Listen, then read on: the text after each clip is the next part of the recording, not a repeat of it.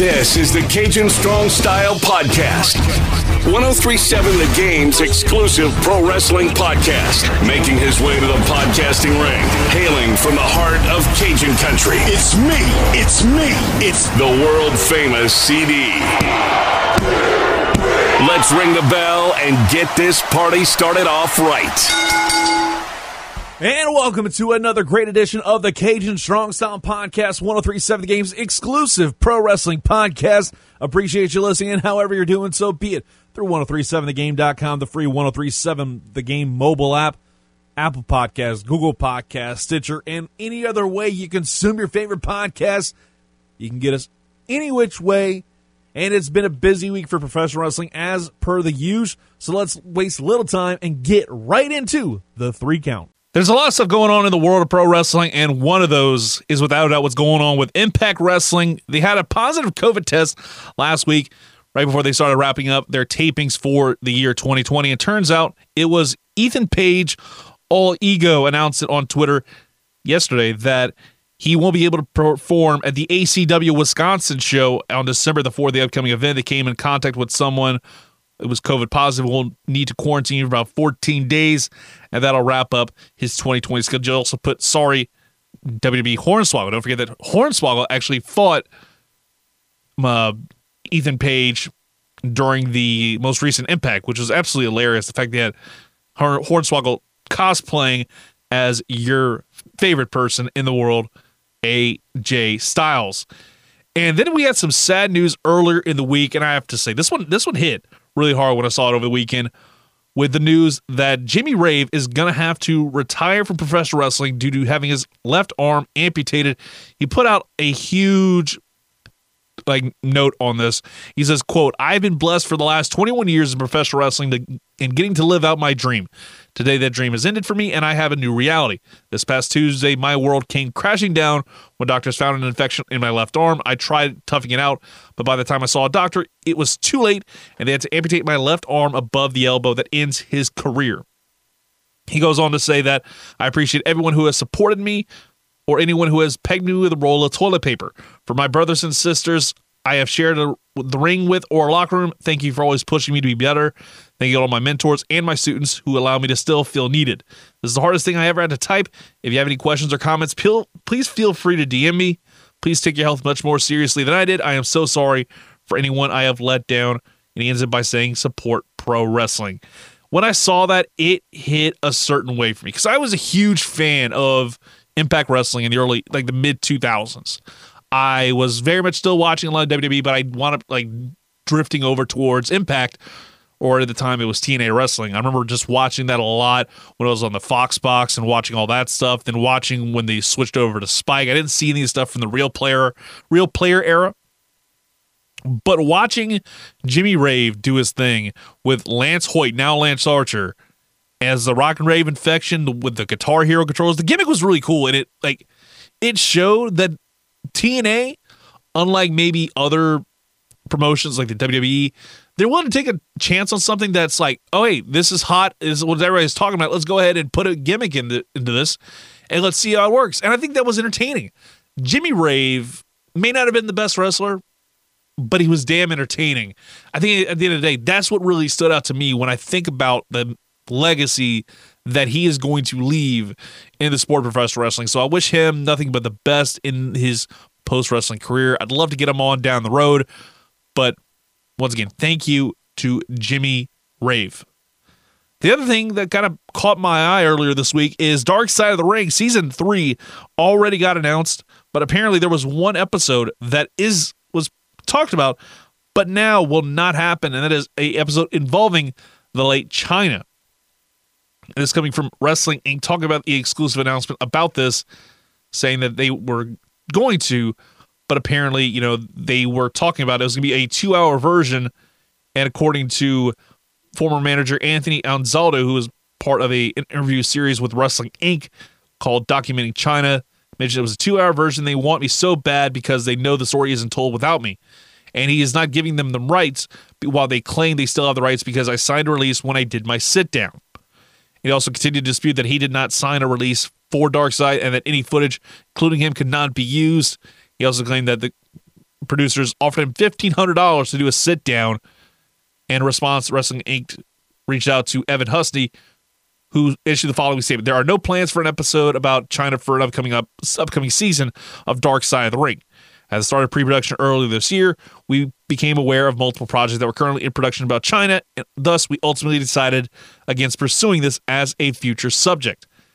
So hopefully we do get that down the road, but right now it looks like we'll be getting a documentary on the life of Chyna that was cut way too short.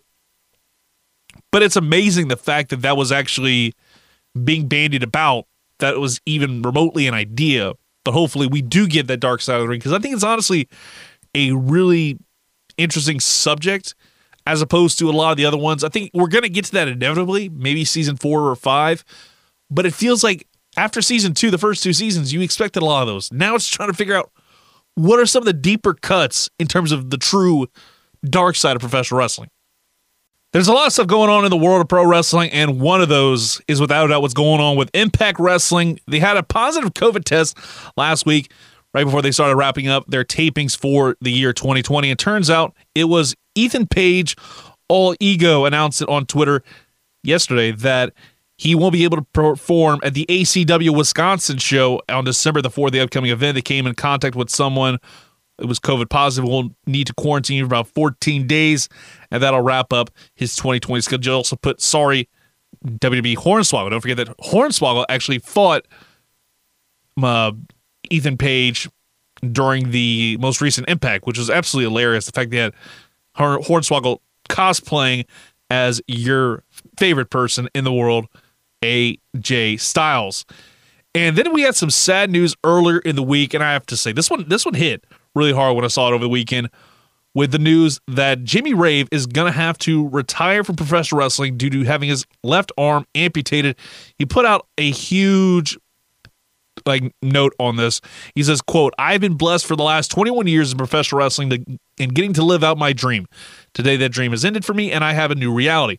This past Tuesday, my world came crashing down when doctors found an infection in my left arm. I tried toughing it out, but by the time I saw a doctor, it was too late, and they had to amputate my left arm above the elbow. That ends his career."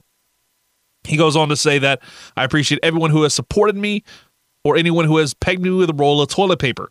For my brothers and sisters I have shared a, the ring with or locker room, thank you for always pushing me to be better. Thank you to all my mentors and my students who allow me to still feel needed. This is the hardest thing I ever had to type. If you have any questions or comments, please feel free to DM me. Please take your health much more seriously than I did. I am so sorry for anyone I have let down. And he ends it by saying, support pro wrestling.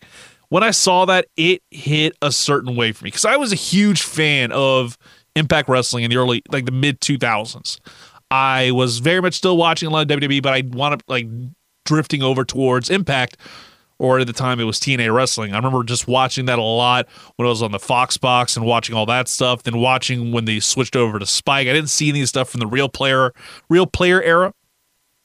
But watching Jimmy Rave do his thing with Lance Hoyt, now Lance Archer, as the Rock and Rave infection with the Guitar Hero controls, the gimmick was really cool, and it like it showed that TNA, unlike maybe other promotions like the WWE, they're willing to take a chance on something that's like, oh hey, this is hot, is what everybody's talking about. Let's go ahead and put a gimmick into into this, and let's see how it works. And I think that was entertaining. Jimmy Rave may not have been the best wrestler, but he was damn entertaining. I think at the end of the day, that's what really stood out to me when I think about the legacy that he is going to leave in the sport of professional wrestling. So I wish him nothing but the best in his post wrestling career. I'd love to get him on down the road. But once again, thank you to Jimmy Rave. The other thing that kind of caught my eye earlier this week is Dark Side of the Ring season 3 already got announced, but apparently there was one episode that is was talked about but now will not happen and that is a episode involving the late Chyna. It's coming from Wrestling Inc. talking about the exclusive announcement about this, saying that they were going to, but apparently, you know, they were talking about it, it was going to be a two hour version. And according to former manager Anthony Anzaldo, who was part of a interview series with Wrestling Inc. called Documenting Chyna, mentioned it was a two hour version. They want me so bad because they know the story isn't told without me. and he is not giving them the rights while they claim they still have the rights because I signed a release when I did my sit down. He also continued to dispute that he did not sign a release for Dark Side and that any footage, including him, could not be used. He also claimed that the producers offered him $1,500 to do a sit down, and Response Wrestling Inc. reached out to Evan Husney, who issued the following statement: "There are no plans for an episode about Chyna for an upcoming up, upcoming season of Dark Side of the Ring." As it started pre-production earlier this year, we became aware of multiple projects that were currently in production about Chyna, and thus we ultimately decided against pursuing this as a future subject. So hopefully we do get that down the road, but right now it looks like we'll be getting a documentary on the life of Chyna that was cut way too short. But it's amazing the fact that that was actually being bandied about that it was even remotely an idea. But hopefully we do get that dark side of the ring because I think it's honestly a really interesting subject as opposed to a lot of the other ones. I think we're going to get to that inevitably, maybe season four or five. But it feels like after season two, the first two seasons, you expected a lot of those. Now it's trying to figure out what are some of the deeper cuts in terms of the true dark side of professional wrestling. All right, with the three count out of the way, let's get right into what happened this week in the actual squared circle. And trust me, there was a lot of really cool things that happened this week. And let's just start off with Monday Night Raw, the night after Survivor Series. The show opens Team Raw and Adam Pearce, which, by the way, I absolutely love the fact this is something I'd never brought up. Is I find it so cool that the former NWA World Heavyweight Champion is given a significant role on TV like this.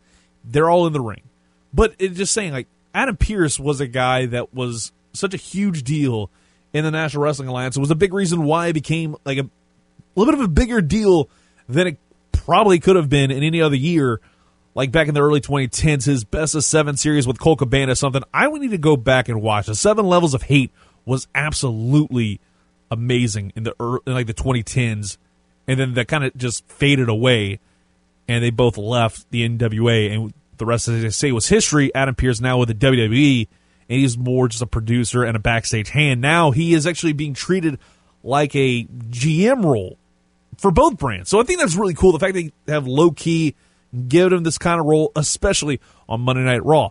Pearce announces that one of the members will be named number one contender for Drew McIntyre's WWE Championship. Starts running everybody down, and everyone starts laying their claim for opportunity.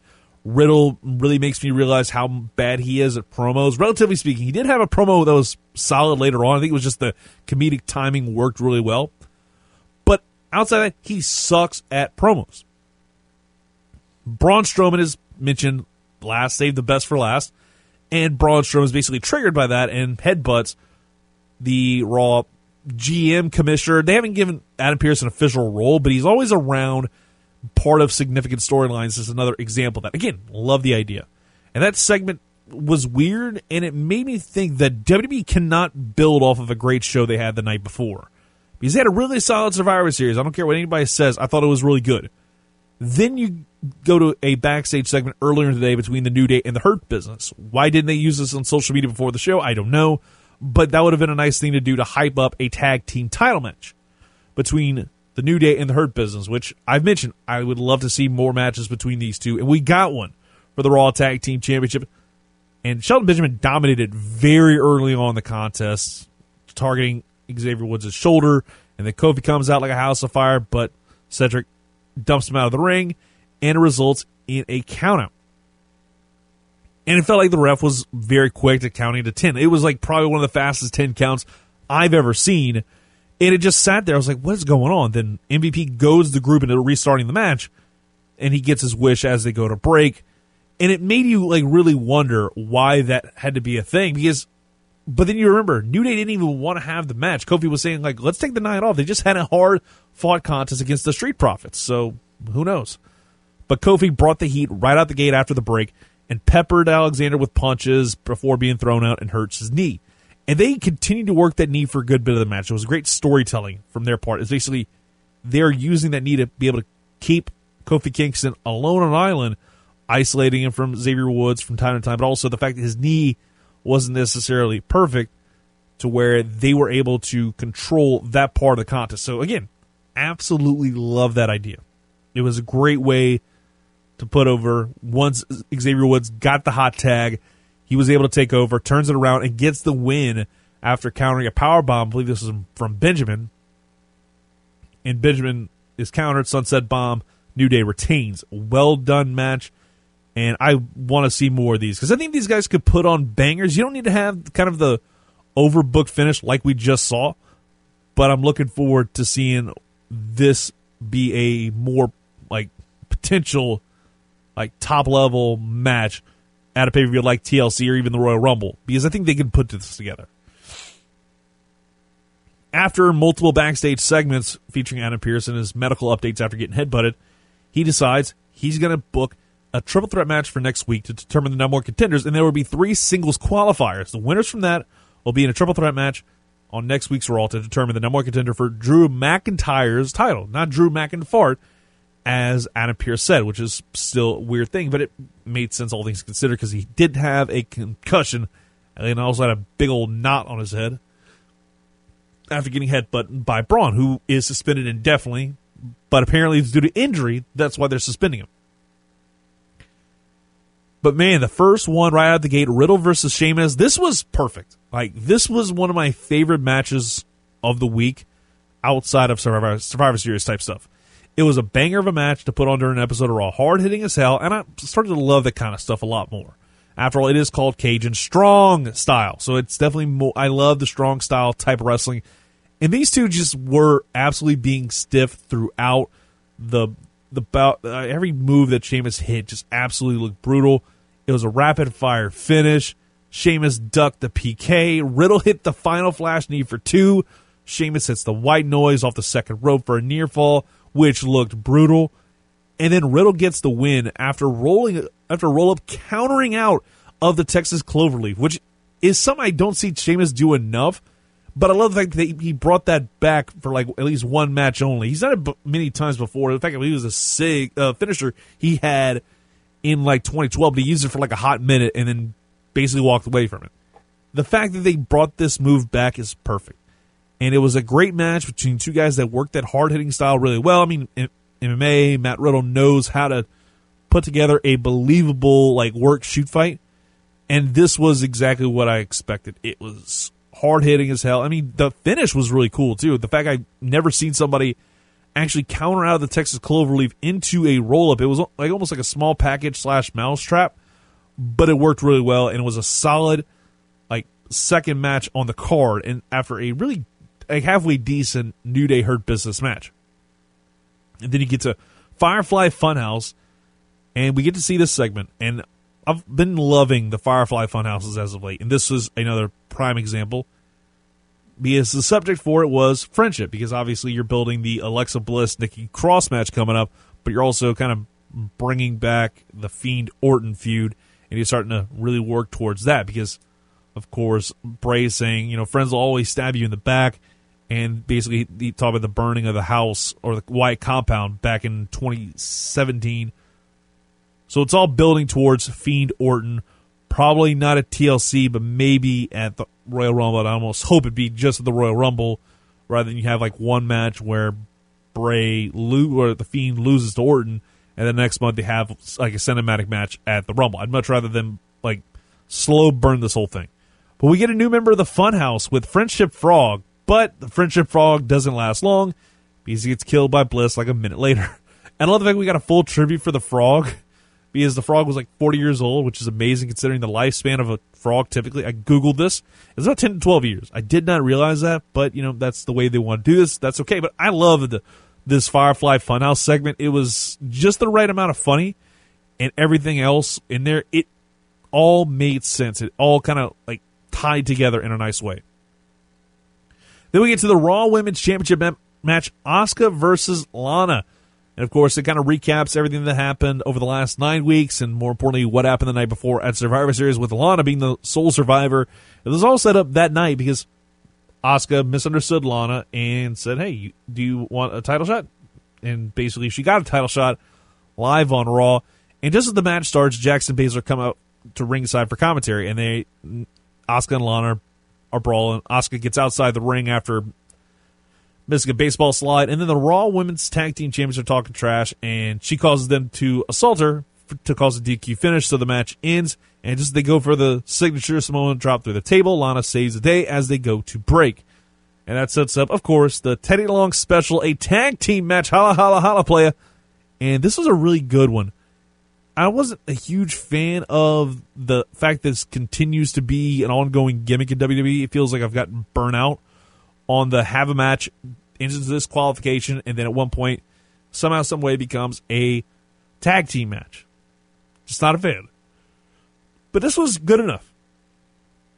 It was short and sweet to the point. Asuka gets the win with the roll up, and we're three for three with matches, ending with the roll up tonight. Again, the Sunset Bomb, and then you have the roll up out of the Texas Cloverleaf, which looked cool. Asuka's was just a underwhelming one, and no one goes through a table. Lana finally, after nine weeks, does not get put through a table.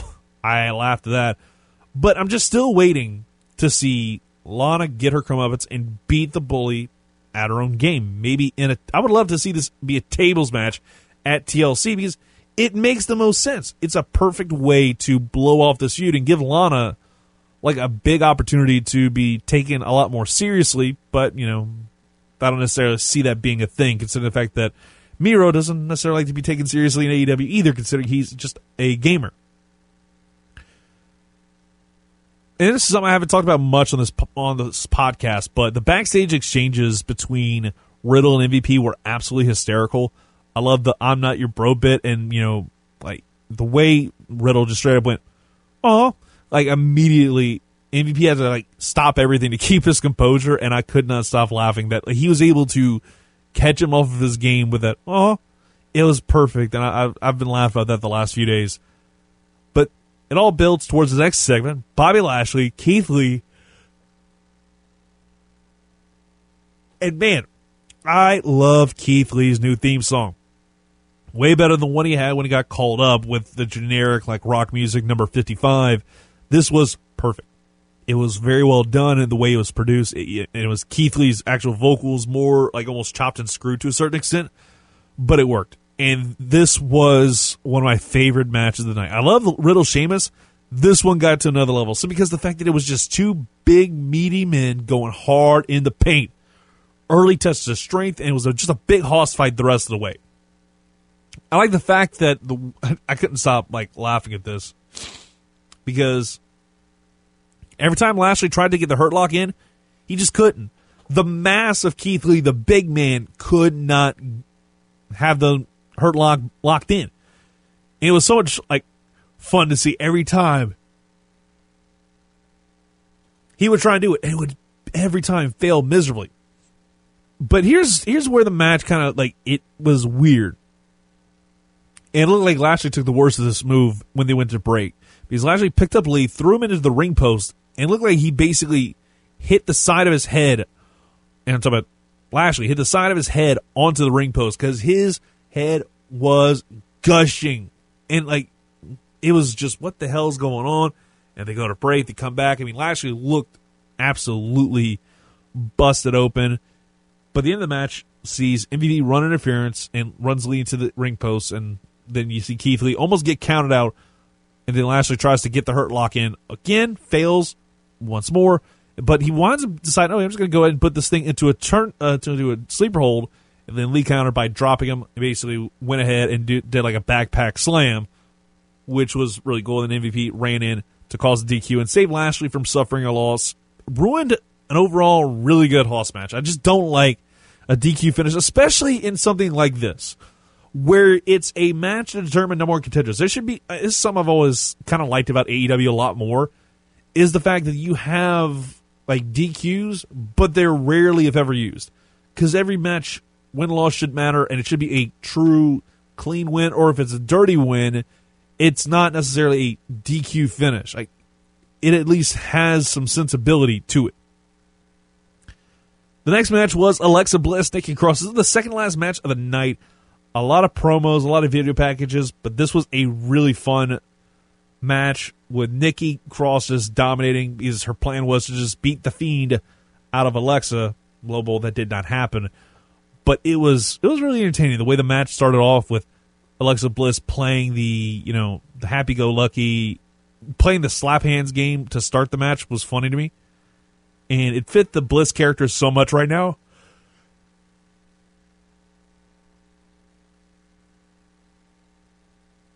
I'm not gonna lie, I pop for it.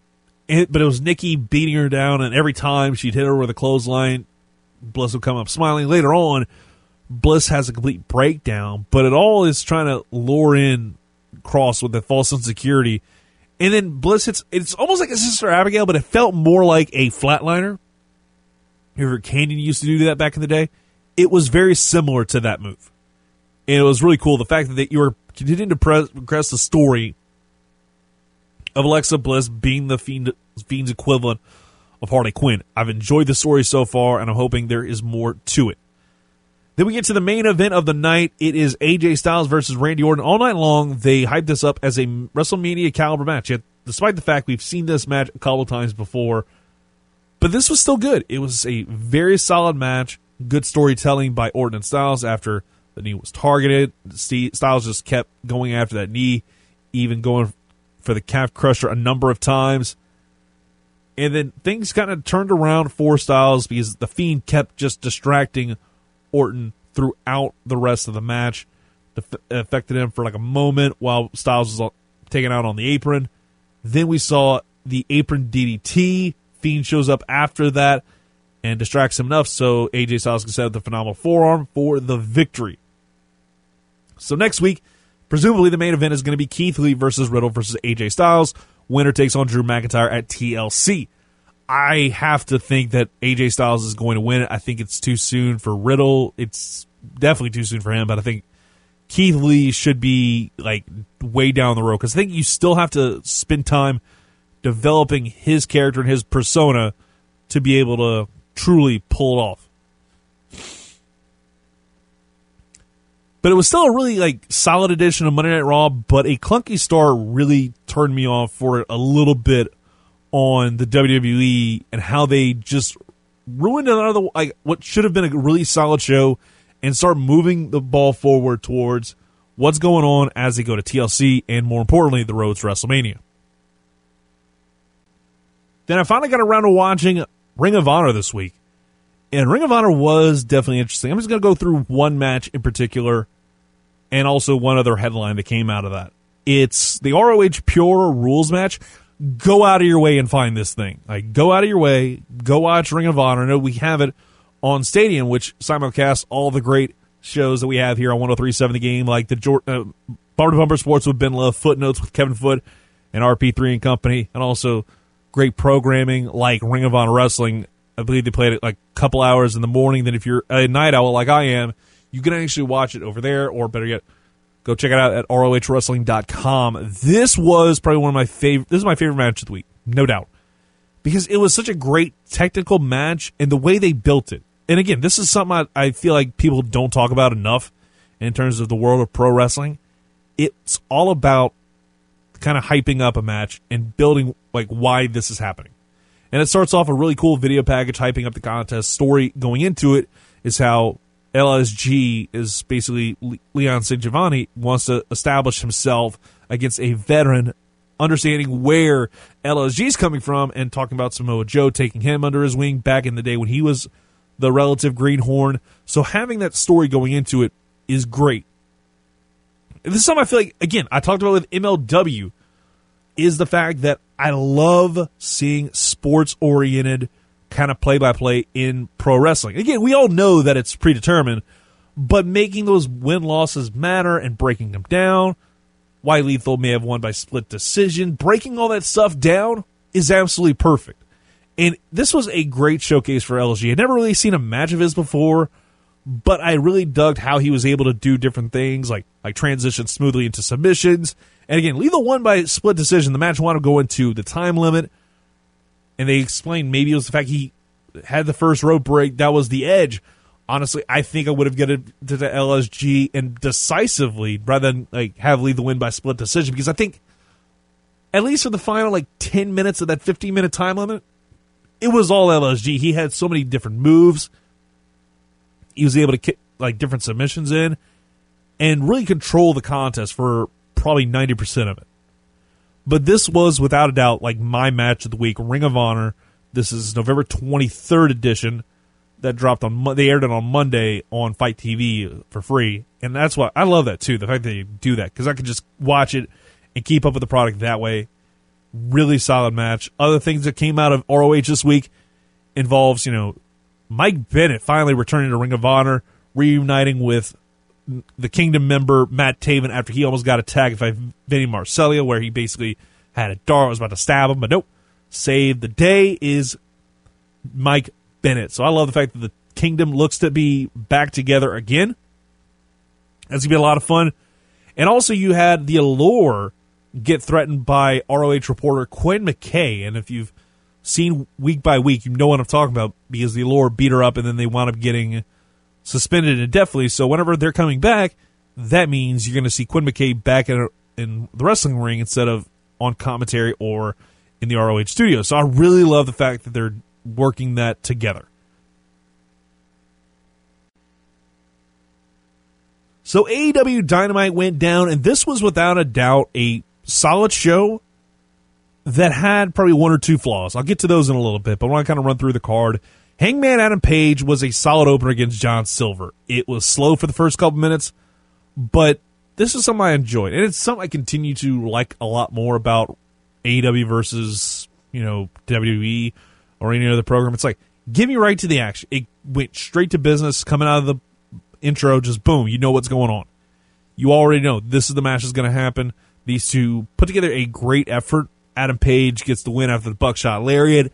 Then the rest of the Dark Order comes out to try and recruit him again, like the callbacks to the past when Page could have joined the Dark Order back in last year, and then obviously BTE, where basically they said, "Hey, like, I'm not gonna do that." It was really cool. Like I love the fact that they actually are bringing this back into the mix. Then you go to the back, Kenny Omega, who's facing Jon Moxley next week. Got a promo mentions his dad could probably be a Mox's dad. That was kind of the one thing that I just thought of. I was like, why did we need to see the promo end like that? It was absolutely pointless. It's like you could have had the promo not end on that note, probably end a couple sentences before, and it would have made perfect sense. Then we get to a new version of Will Hobbs. Now he's called Powerhouse Hobbs. Now that he's joined Team Taz, and he had a brand new look and everything. He had the singlet, the like ECW Taz. I absolutely loved it. And it was a glorified squash of a guy who was a member of the Nightmare family. hadn't seen him wrestle much before in terms of Powerhouse Hobbs, but his power moves absolutely impressed me. I'm looking forward to seeing what Powerhouse Hobbs can do. Probably going to be a breakout star in 2021. He's already kind of building himself up to that point, so this one's absolutely massive. And then Taz cuts a amazing work shoot promo. Again, this is another thing. Go check this out. This is probably my favorite promo all week. He asked for someone with management to come out there and legitimize the FTW title. The way they're working this angle is perfect. And I just love the fact there was so much like heat. His mic keeps getting cut off. He threatens to go to the announce table to do this. The Cody Rhodes comes out and they go back and forth. And then Cody brings up Taz's son Hook and how he's training, which sets the legend off and puts him in the Tazmission. I could not believe they actually did this because you never were, you never saw it coming. It was perfect, and I love the. This was probably one of the best segments AW did in terms of outside the ring, like a promo segment. This was so well done. It was perfect, and that's saying something because they have like so many great promo guys. I love the fact that they did this, and now it's going to build towards something with the Nightmare Family and Team Taz, and maybe Hook versus Cody would be awesome. Not gonna lie, but it was so like nuts to think about this entire thing. It ruled, and then at the end, Hook is out there with a hoodie. First time we ever saw him, I didn't even realize like Taz had a kid that would be old enough to be in the sport of professional wrestling. So I love that idea in and of itself.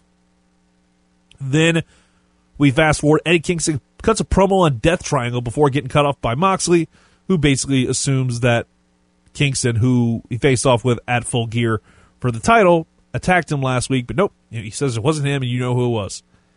Then we get to a really fun match that I think people aren't talking about enough.